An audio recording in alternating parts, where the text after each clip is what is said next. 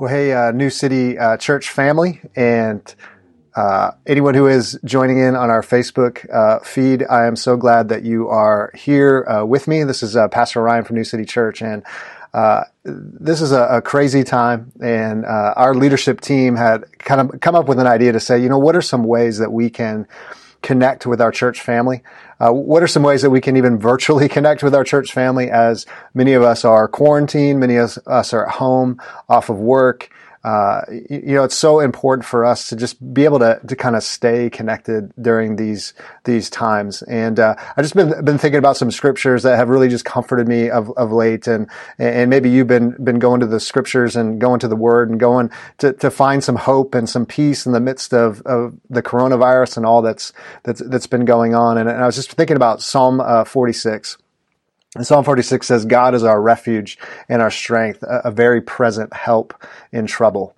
And he is those things. And as much as we think we're in control, as much as we think the government's in control, as much as we believe, economy's in control, the reality is that we have a good God who is our refuge and who is, our strength, and he's our rock, and he's with us and there in our time of trouble.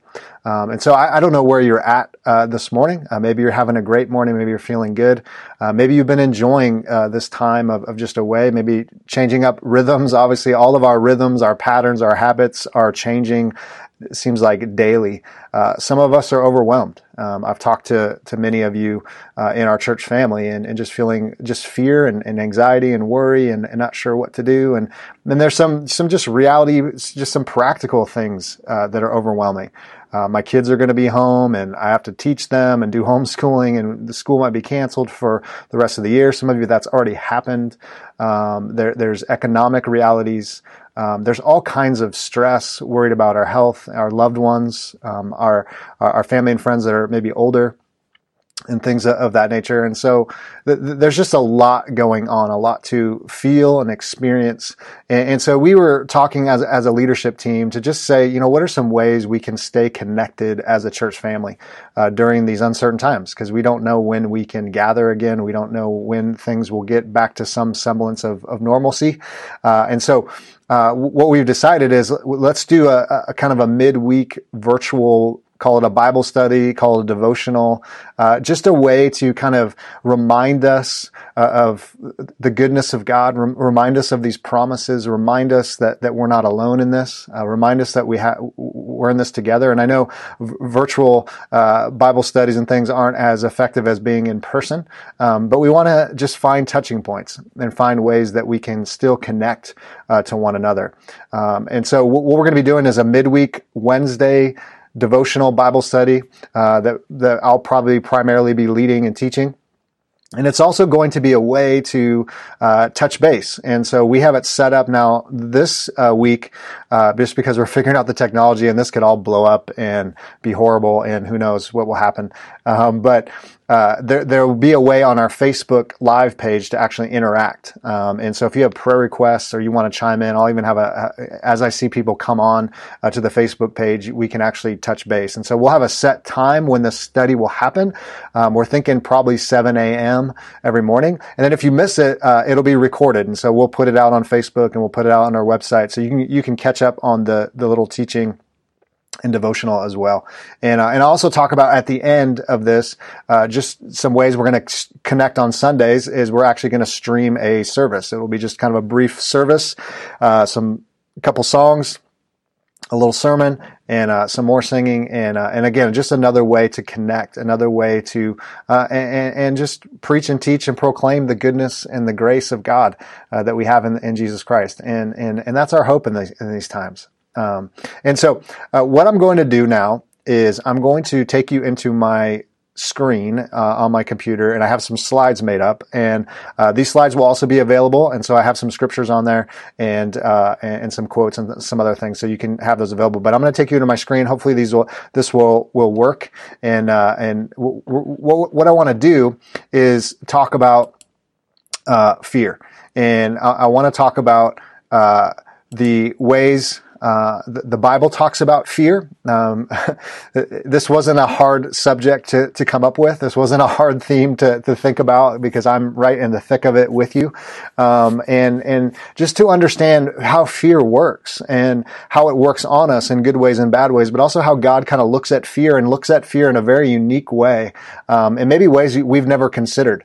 And so we, as a church family, this is the Lenten season and, the 6 weeks leading up to Easter. We're about the middle of that. And Lent is really a time of reflection and prayer and repentance and just considering our lives before God. And so we've been looking at the life of Jesus and what he taught and how he lived and also the practices that come out of that. And just recently, we were looking at the role of the Holy Spirit. The Christian scripture, or I should say the scriptures present God as Father, Son, and Spirit, a triune God, a Trinity, which is really mysterious and dynamic and more than we'll say this morning, but the Holy Spirit is God's presence, God's personal presence given to us, given to his people, and is at work in the world. And so we were looking at some texts about that last week. And as I was preaching and teaching from John chapter 14, I was just really struck by the way Jesus talks about fear and also the way he talks about peace. And so I'm going to share this scripture with you. And if I can get it on the screen there. It says, "Peace I leave with you. My peace I give to you. Not as the world gives to you, do I give to you. Let not your hearts be troubled, neither let them be afraid. You heard me say to you, I am going away, and I will come to you. If you loved me, you would have rejoiced because I am going to the Father, for the Father is greater than I." And so the disciples are in this place of just the unknown. Jesus has been teaching them and walking with them for 3 years, and he's going to die and he's going to rise from the dead. And he keeps telling them this is going to happen. And he gives them this very Jewish loaded greeting, "Peace I leave with you." It's actually very similar to what happens after Jesus resurrects from the dead. He greets his disciples and says, "Peace, I'm with you." And he says, "This peace I leave with you. My peace I give to you." But there's an interesting phrase that it says that "not as the world gives do I give to you. So let not your hearts be troubled, neither let them be afraid." And so there's some serious fear with his disciples. Like our master, our leader, he's leaving us. What are we supposed to do? But he says, "Hey, I want to give you this peace. You don't need to be afraid. My presence is going to be with you." And actually later in John's gospel, he'll say, it's actually a blessing. It's an advantage that I go away with you so that I can give you my personal presence to be with you, to walk with you in these times of trouble. And you can imagine in a first century context, persecution, famine, struggle. The Christian church was not the center of culture, not that it ever really has been, but they were not welcome. They were not welcomed to the center of culture. They were not welcome as socially elite. And so their lives were constantly in turmoil. And maybe we can relate to that even today, that when we don't know what to do, we don't know where to go, Jesus comes and he says, "This peace I give to you." Now, this is very interesting because, the question becomes, well, what kind of peace does Jesus give? Like, what are we talking about? Is this we'll never have to experience coronavirus, we'll never have to experience war or famine? That's really not the peace that he's talking about, because human experience would tell us that's not true on many levels. And we're walking in that right now. So it's a different kind of peace, but he says it's a peace that the world can't give you. Now, what's the difference here? Well, he says, "My peace I give to you, not as the world gives do I give to you." So the peace of Jesus is really has this idea of God's blessing, God's favor, his supernatural presence, his reality to come to us, to guard our hearts from fear, from anxiety, from worry. We could even, the Apostle Paul talks about the fruit of the Spirit, and one of the fruits of the Spirit is peace. Now, it's not an absence of fear. It's not that life is going to go well all the time. It's not just a feeling necessarily, but it's actually God in relationship to us, coming to us, giving us peace, guarding, we'll look at a scripture later in like Philippians 4, that guarding our hearts from anxiety and worry and fear. So as we walk through troubled times and uncertain times, God himself wants to come near us and be with us and give us his peace. Because the difference of the world's peace is it really can't give us the peace that we need. Because everything that the world system is about is tertiary. It's transitional. It's temporary. We can't put our hope in governments. We can't put our hope in money. We can't put our hope in even our own health, because we know all those things are going away. And woven into the world's system is strife and jealousy and selfishness. And so if we look to something outside of us, we look to even particular relationships, they're always going to fail us. But Jesus says, I come to you and I give you myself. I give you my presence. I give you my peace that even in the midst of uncertainty, even in the midst of troubled times, my presence will be with you. And that's why he offers a peace that no one can offer and with integrity. And so this does not mean that what we're walking in right now is somehow a good result is going to come out the end. Things could get a lot worse. I can't say that in confidence. But what I can say is that Jesus has come to say, I'm giving you a peace that the world cannot give you. I'm going to give you a calm in the midst of the storm. Now, when we talk about fear, as Jesus is talking about this here, they're afraid, they're fearful. Fear is a normal biological human emotion. It often alerts us to when things aren't right.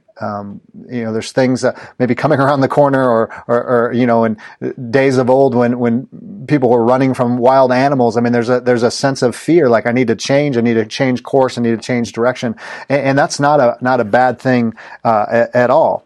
And in the natural sense, that's just God's kind of wired us that way. But what's fascinating in the scriptures is that if we go back to the beginning of the Bible, is that Adam and Eve, our first parents, God creates the heavens and the earth, and he creates the first humans and places them in this garden, this idyllic garden with God.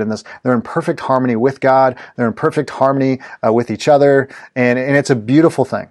And there is no fear. But what happens is when Adam and Eve sin in the garden, sin enters in the world. God says, hey, I don't want you to eat from this one particular tree. They eat from the tree. They start blaming each other. They get scared. They run off, because that's what you do when you sin and you want to hide from God. They run off. And notice what it says there in Genesis 3:10. And he said, I heard the sound of you in the garden, and I was afraid because I was naked and I hid myself. So God calls out, even in grace, calls out, Adam and Eve, where are you? I mean, he knows where they are, but he calls out to them. And he says, I couldn't face you. I ran from you. And see, God designed the universe in such a way that fear was not to be our default mode. Because fear causes us to run away from things. Fear causes us not to run to God, but away from God. Fear causes us not to causes us to run away from pain, not to the pain. And so this isn't the way it was supposed to be. And God was never meant to be a God where we run from him, but we were to run to him. But now, because of sin and because of guilt and because of shame, we run away from God. And many of us have grown up in situations where that was the picture of God. God is scary. He's going to send you to hell. He's going to torture you. He's going to make your life miserable. And so our default mode was to run from God. Now, the difference, which I think is really helpful, and I'd love to just share this Nelson Mandela quote, because I think it's really helpful when we think about fear. Is, can fear be good? Is, check this quote. I learned that courage was not the absence of fear, but the triumph over it. The brave man is not he who does not feel afraid, but he who conquers that's fear. So what Mandela is saying is that it's not that fear just goes away. Like we're always going to have fear in our lives, in good and ways, and in overwhelming ways and less ways. But he's saying it's learning to have the courage to triumph over it. Like, what does it look like to not live in fear? And that's what God is up to. Is that he is inviting us to come to him and not be overwhelmed by fear, but to have a different kind of fear that the scriptures talk about just as much. Now, the scriptures thousands of times says, do not fear, do not be afraid. And there's a reason why. Because God was always inviting us to come to Him, to be with Him, to experience His peace. Don't be afraid. Trust me. Humble yourself. And that's what you know, the antidote of fear is about is a different kind of fear. It's the fear of the Lord. Proverbs 1:7. The fear of the Lord is the beginning of knowledge. Fools despise wisdom and instruction. So instead of physical, overwhelming fear that I can't function, I can't have the courage, it's now a different, humbling, reverent kind of fear is what we need. That's where wisdom begins. Instead of running from God, we run to God. Jesus comes and says, peace be with you. Do not be afraid. You could easily say, fear me, trust me, humble yourselves before me. I'm a good father who takes care of his children. I'm a good father who's taking care of the world. Even though things look crazy and out of control, trust me. So don't let human physical fear overwhelm you, but look to the one, fear the one, trust the one, revere the one, worship the one where peace can be truly found. Because in us, and in the things we can touch and taste and feel, and it's not enough. It's temporary. It's transient. It's not going to give us what we need. So instead of running away like Adam and Eve in the garden and hiding from God, He was inviting them to come and be in His presence and come and to know Him. And so Proverbs 1:7, great text. Also another great text is 1 John 4:18. There is no fear in love, but perfect love casts out fear. For fear has to do with punishment, and whoever fears has not been perfected in love. So when we talk about the antidote of fear, it's love. The closer we get to the God who has all love, because He is love. 1 John is a great letter for that. If you want to study that, think on that, reflect on that. The God of love, His character, His nature. If we want fear to banish in us, is we need to get to the source of ultimate, eternal, foundational, robust love that casts out fear. Because fear has to do with punishment and always worrying that we're not doing enough, we're not measuring enough, or we're being cursed, or we're being attacked, or whatever it is. But fear has not been perfected in love. And the closer we get to realize that God is love, that God has loved the world in such a way that He sent His only begotten Son to be a sacrifice for it, to die for it, to die for our sins, to redeem it, to restore it, to reconcile it, to heal it, to transform it. When we understand there's a God that's like that, our fears can be lessened. Now, this is a daily up and down reality, isn't it? It's hard. And I think the scriptures are very honest. They don't sanitize things. They don't make things easy and happy clappy and everything's going to be fine and great. I mean, it's guts and blood and death and suffering and struggle. That's the reality of living life under the sun. And what we're walking in now. I mean, I love what Paul says in 2 Timothy 1:7, for God gave us a spirit not of fear, but of power and love and self-control. He knows our tendencies, our natural tendencies. But God gives us a spirit not of fear, but of power and love and self-control, a calming presence in the storm. The scriptures have to say these things because they know that's the reality of life. They know that's what we walk in constantly. Maybe it's not as always as crazy as a coronavirus, but pregnancy, job loss, relational strife, cancer, depression, worry, whatever it is. But God says, peace be with you. I'm giving you my peace, but I'm also giving you not a spirit of fear, but of power and love and self-control, that even in the storm, I am with you. Even in the storm, as you get close to the God of all love, the God who is love, as you get near Him, as you trust Him, as you humble and fear and lay yourself before Him, fear will be cast out. So let me give you just a couple just a couple practices, I think, just to make this kind of earthy and on the ground and real for us. And this is, again, this is something we can't just go, yeah, I said a prayer and then I'm good. This is going to be a constant thing. And I've been trying to think about all the good gifts of the coronavirus, because I think it's easy to just focus on the negative things and the things that are being taken from us. And yes, there are a lot of things. But I love what Philippians 4:4-7 says. Rejoice in the Lord always. Again, I will say rejoice. Let your reasonableness be known to everyone. The Lord is at hand. Do not be anxious about anything, but in everything by prayer and supplication with thanksgiving, let your requests be made known to God. And the peace of God, which surpasses all understanding, will guard your hearts and minds in Christ Jesus. This is a text I come back to constantly, because I think it's something that, again, is heightened, especially in times like this.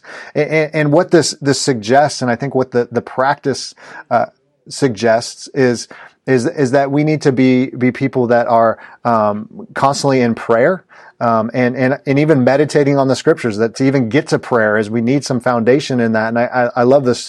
Why I said I come to this text all the time is because it leads me to prayer. It says, hey, you need to pray. You need to lay these fears before God. And the same peace that Jesus talked about in John 14 will come to you, will guard your heart. And this word guard is such a beautiful word. Let me just go back to Philippians. This word, guard your heart, it's just this idea of battle. It's like a wall around our hearts, the inner part of us, the part of our emotions and will and desires that God actually will come and meet us in that. And so we can give these things to God, and He will guard our hearts and our minds in Christ Jesus and not let us be overwhelmed with fear. So meditating on, reflecting on, chewing on the promises of God, this God that we're talking about, the God of love, the God of mercy, the God of grace, is a good practice which should lead us to prayer and just constantly giving prayers to God. When you feel overwhelmed, just, here it is, God, you can't carry it because you're not in control. And what actually puts us back in control is giving it to God. I know we're all control freaks, but what a great way to change the narrative of how we do control. Instead of me trying to control it in my energy, my gifts, my money, my talents, all this kind of stuff that we typically do when a crisis comes and we're overwhelmed with fear, I got to do something. I got to, help. What are we supposed to do? It's now I gain control, true control, by giving it to God. And now I can go and serve and help.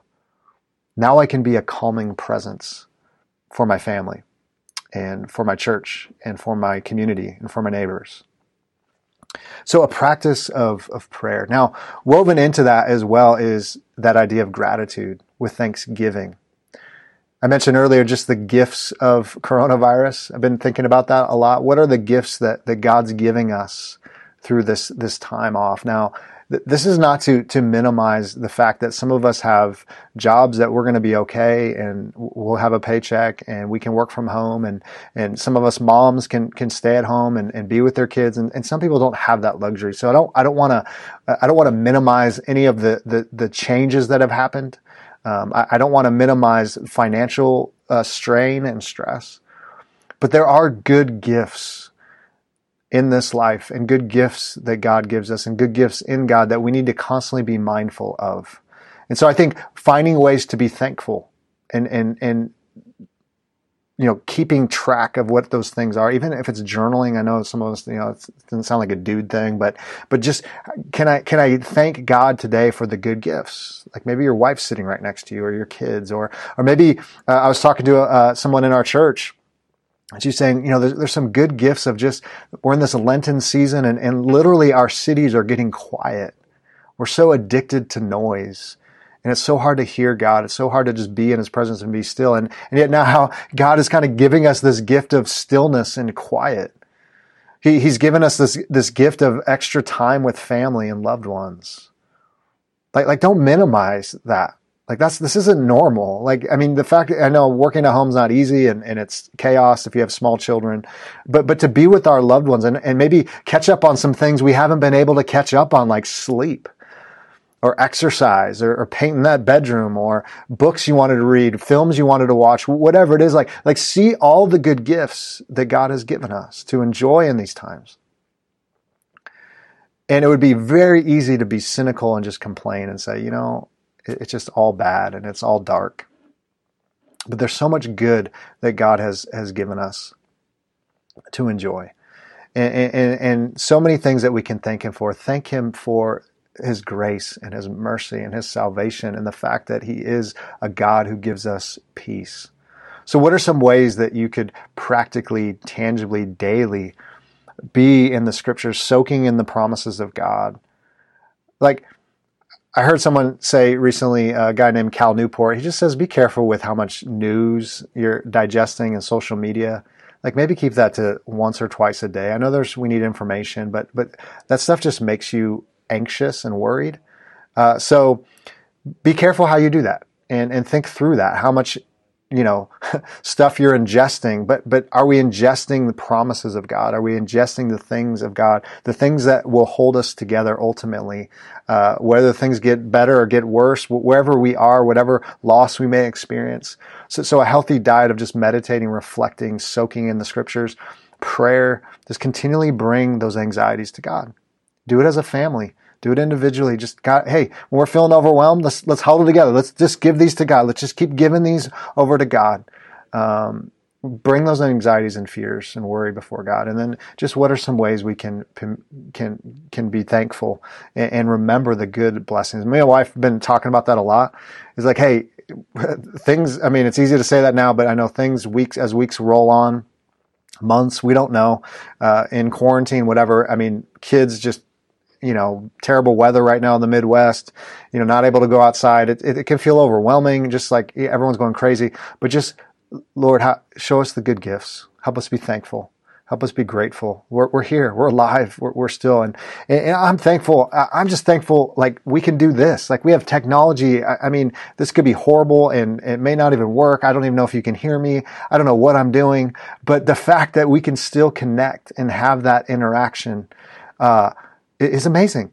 Like, let's be grateful for that. We can still connect in some ways.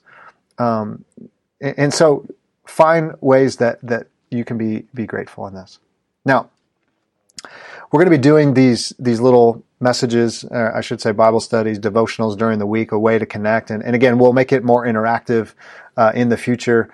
Just as we're figuring out the technology, it's a little overwhelming in some ways because this isn't how we usually do church and study and things. But this could be a good gift to you and to others. Invite other people into this. This isn't just a New City Church thing.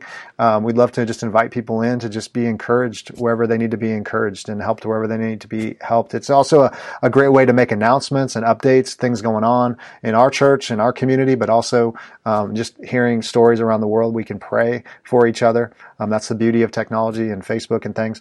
So we'll have this on Facebook Live. If you're not a Facebook person, does not matter, because this will be recorded and we'll be able to share that on our website and share it around social media and the internet and things.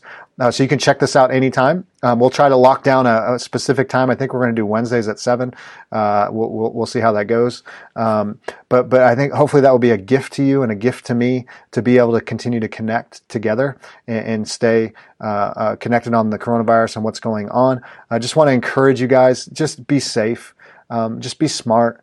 Don't be silly and think you need to be out and about all the time. Just stay home as much as you can. If you're feeling sick, you know, make sure you stay away from other people. Just keep cleaning. Hygiene is good. And don't go crazy in the grocery stores. I know I sound silly saying this, but like, everyone needs to calm down. We have enough food and supplies. Like, let's just think of our neighbors. And when there's need, please share that with us, with our church. If there's need in our community, outside our community, that people that need help in some way, shape, or form, we're still trying to find ways to serve our community, even as we're kind of in lockdown right now. We'll keep you updated on how long this will go and when we'll be able to gather in person again. It could be a while, but hey, hopefully this will be a gift to you. Now, lastly, I just want to share this. On Sunday, we're going to have a worship service at 10 a.m. Virtually. We'll stream that, just to be clear. Don't show up in person. We don't want you or your coronavirus.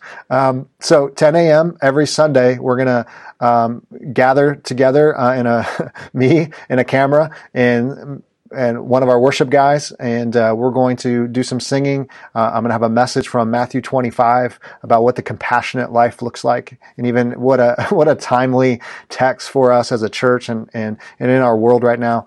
Just what does it look like to love the least of these in times of suffering and trial? And I picked this months and months ago and had no idea we'd be dealing with this, but what a beautiful text to kind of think on for a few minutes together. So come and join us. We'll do it live at 10 a.m. just like normal services at New City Church. Again, if you're not a Facebook person or can't get to it, it'll be recorded and you can pick that up later at your own leisure, depending on what part of the country you're from. But I look forward to having you there with us. And I just want to close our time in prayer. And I just pray you'd be blessed and encouraged from God's word and just knowing we're in this together. We're not alone, even if we have to meet on a computer screen. We're here for you and with you.